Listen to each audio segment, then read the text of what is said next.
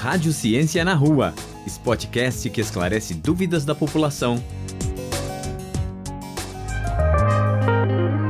Transtorno do espectro autista. Obrigado pelo convite. Nós vamos falar de um tema super interessante de atualidade, que é sobre essa caracterização do comportamento de algumas pessoas diante da sociedade que temos. O autismo é muito comumente classificado como um transtorno é, no espectro autista, né? que são dificuldades é, vinculadas à capacidade de comunicação e à capacidade de interação social. Então, basicamente, nós diríamos que aquela pessoa que apresenta uma dificuldade desta característica na comunicação, na linguagem, ela vai trazer junto consigo também essas dificuldades vinculadas à inserção e à interação social. Então, nós diríamos basicamente esta definição sobre o que é o autismo.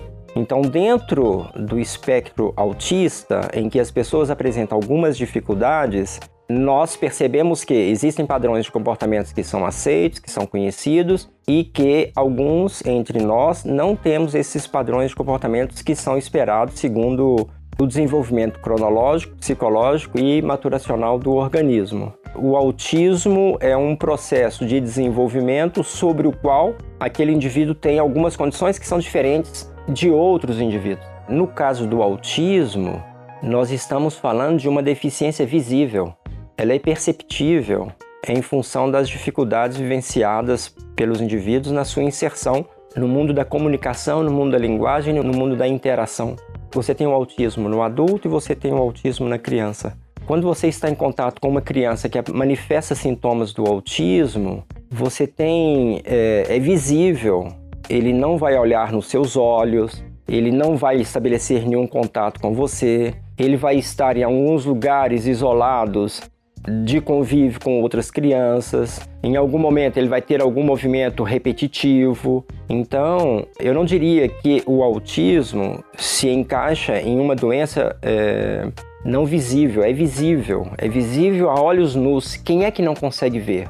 Muitas das vezes são os pais, a mãe, o pai, que acha que a criança ela está daquele jeito, mas ela vai se desenvolver principalmente por algumas avaliações de pessoas do entorno que vão dizer algumas frases, né? Ah, fulano demorou dois ou três anos para ter a aquisição da fala e da linguagem. É, o desenvolvimento do meu primo foi assim também. Então, somente não ver esses, o pai e a mãe.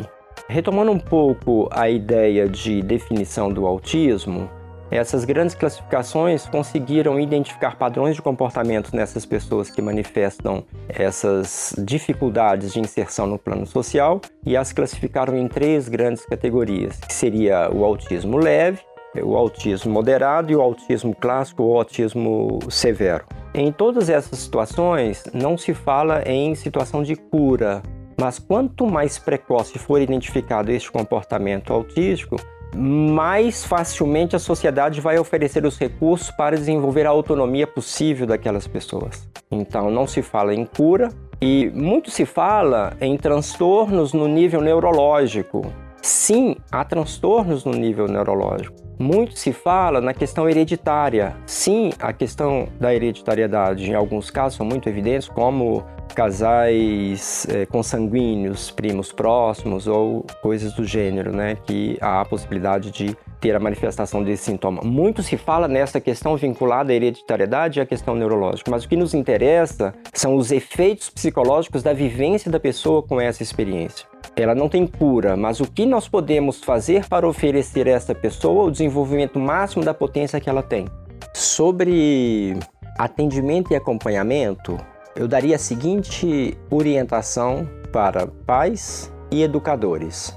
O primeiro ponto é que, logo na, nas maternidades, os profissionais já estão atentos a qualquer déficit que se manifeste nos bebezinhos quando nascem, e os encaminhamentos são feitos de forma precoce encaminhado ao Ministério da Saúde e encaminhado aos profissionais eh, neurologistas para poder fazer as primeiras avaliações e os encaminhamentos no caso de autismo. Uma vez o autismo não detectado neste momento ou manifesto, como acontece nos primeiros anos de vida, até os 4 anos de idade, e que este comportamento, se foi identificado no ambiente escolar, hoje, quando nós temos caráter obrigatório a pré-escola, as educadores ou das maternidades ou da pré-escola já têm a formação e orientação para orientar os pais sobre os procedimentos. Na nossas cidades de Mariano e Ouro Preto, nós temos os locais onde vocês podem procurar assistência para isso. Ou seja, em Mariana e Ouro Preto nós temos a Clínica Crescer, que está junto com o CAPS IJ, que é CAPS Infância e Juventude. Em Ouro Preto, nós temos também o CAPS IJ, que acolhe, atende, acompanha as crianças e adultos que apresentam dificuldades e necessidade do tratamento e do acompanhamento. E nós temos as escolas de educação especializadas que estão prontas para receber os pais, orientar e dar o melhor acompanhamento possível com a equipe multidisciplinar para essas crianças e adultos. Você ouviu o professor do Departamento de Medicina de Família, Saúde Mental e Coletiva da UFOP, Francisco Assis de Moura.